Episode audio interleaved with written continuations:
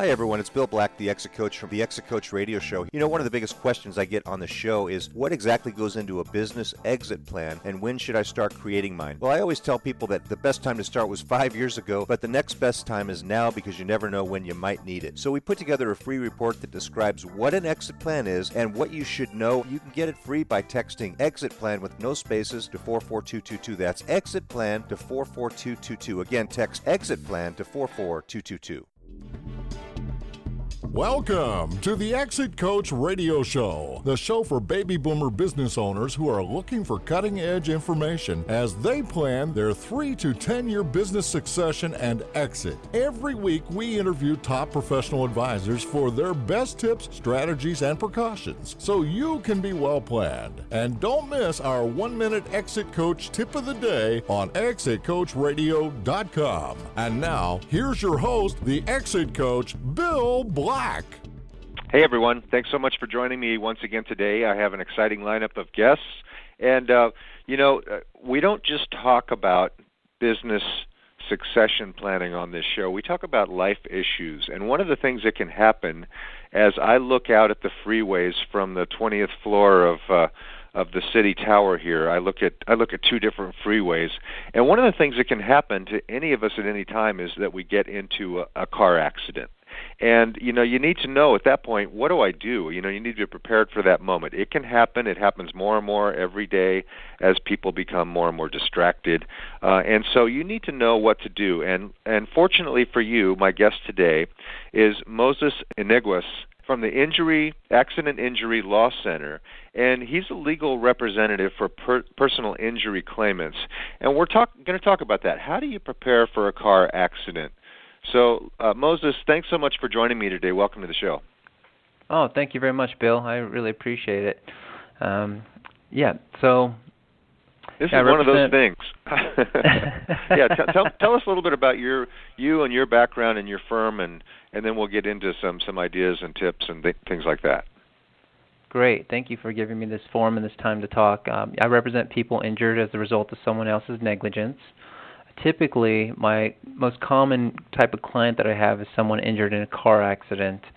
Um, other types of clients that I represent are people attacked by dogs, someone who trips on a walkway that isn't level, could be a city you know sidewalk, it could be um, outside of a store, someone injured in a store as a result of something hazardous that the store should have known about, such as a pellet left on the ground or merchandise placed too close to the entrance or exit uh, that people trip over. And uh, today, I'd like to talk about um, how to prepare for a car car accident because it's something that we all we all drive. So we have to drive to get around in Southern California. So uh, I just want to talk about that later on. I just want to tell you a little bit of background about myself in terms of how I started my practice and when. Um, I started my practice in 2007, and when I started it, I did uh, various types of law, like business litigation, criminal defense, family law, and personal injury was one of the areas that I did as well. And eventually, it was it was the area of law that I enjoyed practicing the most, and so that's all I do now. And the reason why I named my business the Accident Injury Law Center is to let people know that that's what I'm focused on is representing plaintiff personal injury claimants. Um, so something that makes me a little unique in terms of being a lawyer in general is I, I have a lot of contact with my clients. I give them my email address, my direct number at the office, my cell number, and I don't I don't ever say, "Hey, talk to the to the legal assistant to get an update." I always give the updates to my clients, and I like establishing that relationship with them so that uh, they'll always keep me in mind for future future claims for themselves or other people they know. Mm-hmm. And I know you're very well networked throughout Southern California through a group that we both belong to called Provisors, which is where kind of advisors come together to get to know each other. Uh, this particular area, I don't hear of a lot of people that that specialize in it. Maybe it's just that they're not in this particular group. And um, you know, one of the things that comes to mind is everybody. It seems like is dis- distracted and I cringe when I look in my rearview mirror, even if the traffic's really slow and I see somebody looking down. I know they're texting, and so I would imagine the prevalence of these types of accidents has gone up. But what I wanted to ask you was, when somebody refers you a potential client, what do you ask? What are the first, let's say, six questions you ask the potential client about their potential car accident claim, and, and why do you ask those questions? Sure. Um, so one of the things I ask is where did the accident occur? Because we need to know if the accident was in California, since I only represent clients in California when the accident was in California. Um, second thing we ask is when did the accident occur? Because there are laws that govern how much time we have to file a claim for someone. And the third thing I ask is how many people were injured so that I can know how many potential clients I have and to advise the client um, that I may disclose information to another person about their case um, because they were all in the same car together. Mm-hmm. And then another thing I ask is what were the uh, the potential client's injuries? We have to know that so we know how to gauge the value of the claim. Um, we also ask what are the potential client's expectations. If a client has too high of expectations and it's it's not very reasonable, then we have to let them know that we don't think that we're going to meet those expectations and and you know they and but and let them know that so that they don't expect too much. Um, but we always try to exceed expectations, but uh, sometimes it's just not possible to to reach certain clients' expectations. Um, and then we ask, are they married? Because the spouse of somebody who's injured might have a claim as well for loss of consortium, which is basically a claim that's based on how the uh, the injured party's injuries affected the marriage relationship. Um, Interesting. So yeah. Hmm. I would have thought of three of those, but not the other three. it, it, you know, it's it's interesting to um, to understand uh, what your perspective would be on something like that. What when you say people's expectations are too high, are they just watching too much late night TV? Like, you know, X Y Z law firm got me uh, six jillion dollars for my accident. That and they have friends or a neighbor or a relative or someone else who got injured and they tell them, "Oh, I got X, you know, X number of dollars for my injury, and then they they assume that their their situation is going to be the same when every single case is different. Because of the uh, the California insurance laws, and one of the questions you didn't you didn't uh, ask was who hit you, or, or who you know who else was. I guess you said who else was involved, but in the car, but is that because uh, California insurance laws, like if somebody's driving, if if your uh, Kia got hit by a real nice Mercedes, uh, do California laws kind of normalize all of that type of a thing? Um, no, that is one of the things we do ask is who hit you. Uh, it's usually in a traffic collision report, the other person's information, and most people are pretty good about gathering the information from the other party.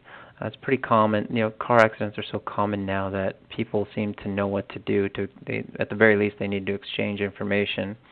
So um, when they contact me originally, they, they usually will tell me I have the other person's information or that there was a traffic collision report and it has their information on there. And we're going to talk about that. You know, what what can a driver do to prepare for, and what should they do at the point of it? But let me ask you one other question. What what do you think makes you and your firm unique? I think what makes me unique as a person is the same thing that makes me unique as an attorney, which is I just deeply care about people in general. Um, I treat all clients as if their claim is the most important claim I have, no matter what size the claim is. If somebody's claim is so small that they need to go to small claims court, I go with them. Um, I can't speak in the court, but I, I go mm-hmm. with them and, and I'm there with them through the whole process. Um, and when somebody calls me to ask me to represent them, I consider it a great honor and a privilege to represent them. And I, the only way I could say thank you is by letting my actions do the talking. That's nice. It's a nice uh, thing to have person to have on your side. Is, wouldn't it be, listeners, to have somebody that really cares and you're not just a, a number to them? Um, so, Moses, let's talk to, talk about. Uh, the meat of the matter here. How can a driver prepare for a car accident? Well, the no, I'd say the number one thing to do before a car, before you get in your car in general, is to make sure your cell phone is charged. Um, some people have chargers in their car, but uh, make sure that it, it's charged before you even get in the car. You're going to need it if you get into an accident to call for help, call police, to call loved ones, to take pictures, to um, maybe take video if your cell phone has that capability. And most people's insurance companies will have a list of what to do after an accident. So check out your your auto insurance company's website and see if they have a list of things to do. I would print that out and put it in your glove box. Um, if they don't, uh, even if they their insurance company, their specific insurance company doesn't have it, they can go to an insurance company's website like Mercury, Geico, Allstate, uh, Farmers, and and they will have a list of what to do after an accident.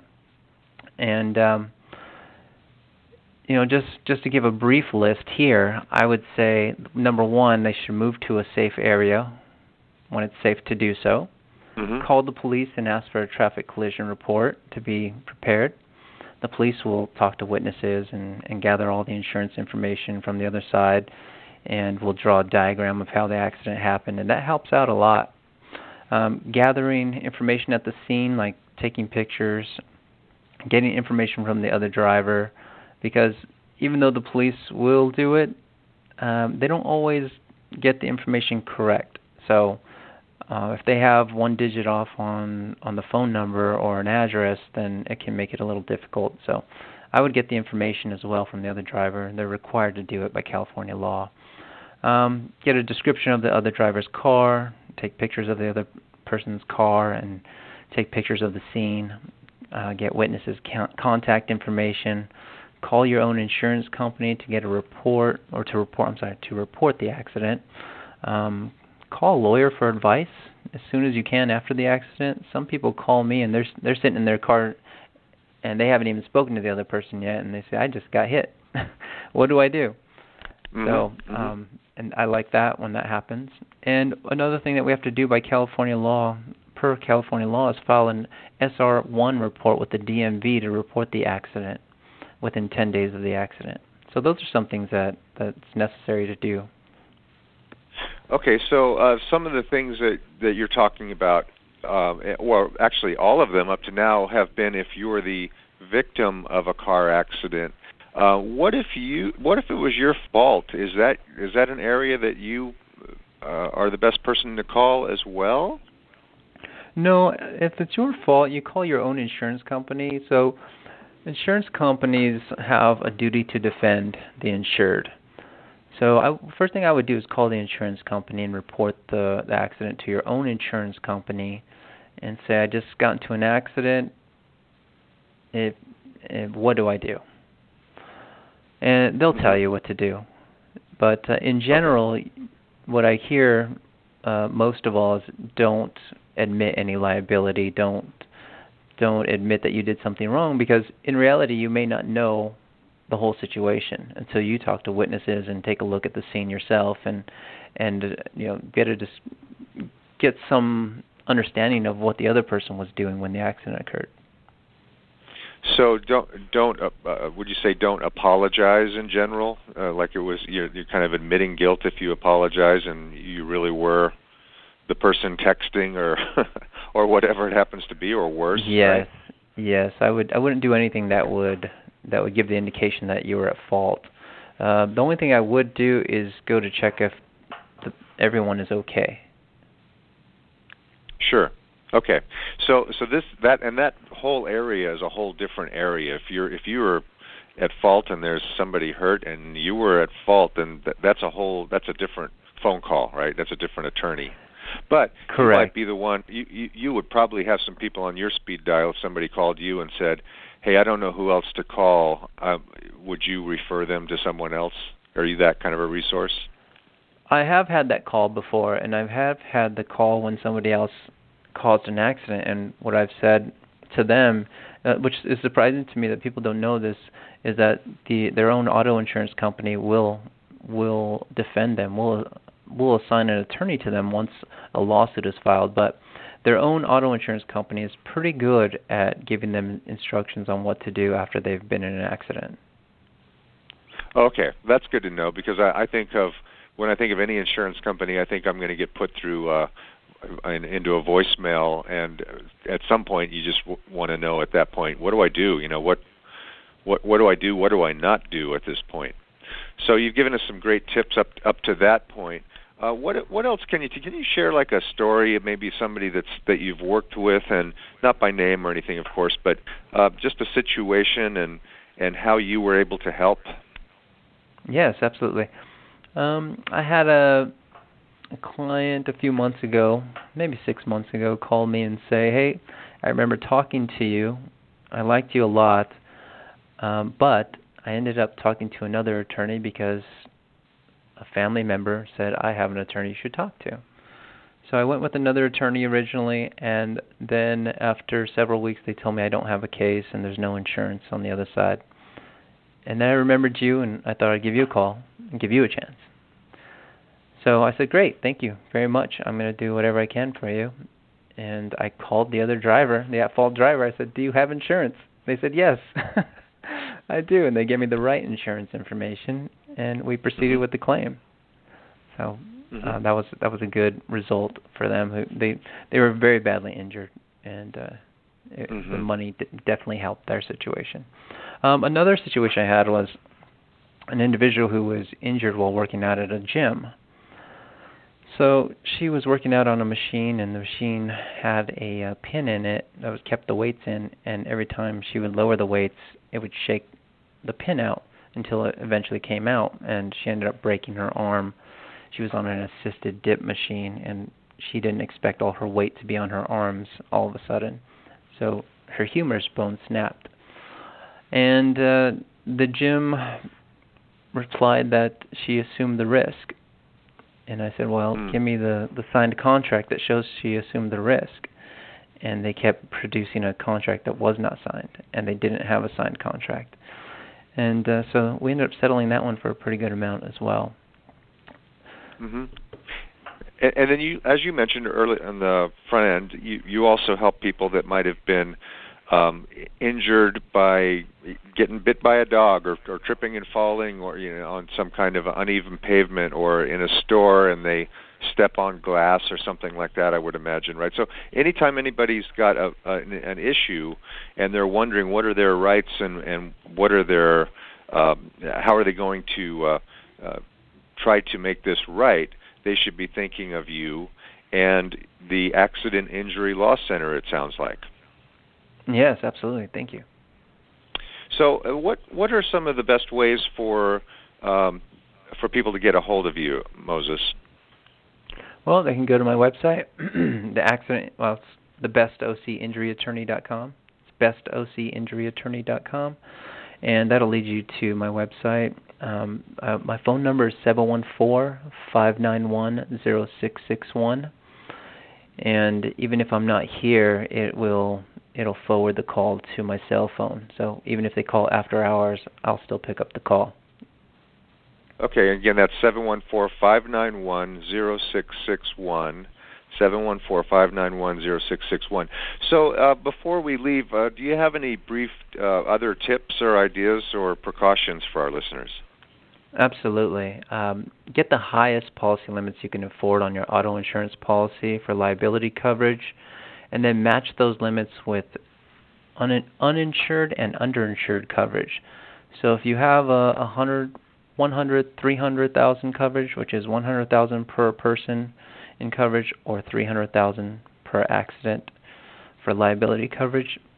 You also want to get 100, 300 coverage for uninsured and underinsured um, benefits, because a lot of people have minimum policies. They have 15, 30, and like you said earlier, people are looking at their cell phones and running into people from behind at full speed, 45, 50 miles an hour on a city street, and that's resulting in big injuries that last a long time. And uh, I, I see it too many times where the at-fault driver was a teenager or somebody young with minimal policy limits, and there's just not enough money there to go around or or to make my client whole. So a lot of times we're having to rely on uninsured and underinsured coverage on their own policies. Uh, that's one thing. The other thing I recommend is getting rental coverage on your auto policy for at least 30 days and to get medical payments coverage on the auto policy as well. Medical payments coverage will uh, pay for medical expenses such as chiropractor bills, co-pays, prescriptions, things of that nature.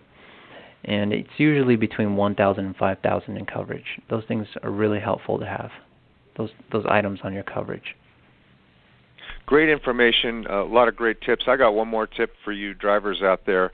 Stay off your stay off your text messages. Come on. Uh, you don't know you we can tell when you're looking down and texting it's it is a scary situation out on the on the freeways these days but moses is saying no that's okay if they do you know you know uh, go to bestocinjuryattorney.com call 714-591 0661 and Moses Iniguez will take care of you. Thank you so much for coming on the show today. Really appreciate having you on. Hope you'll uh, come back again sometime soon. Thank you very much, Bill.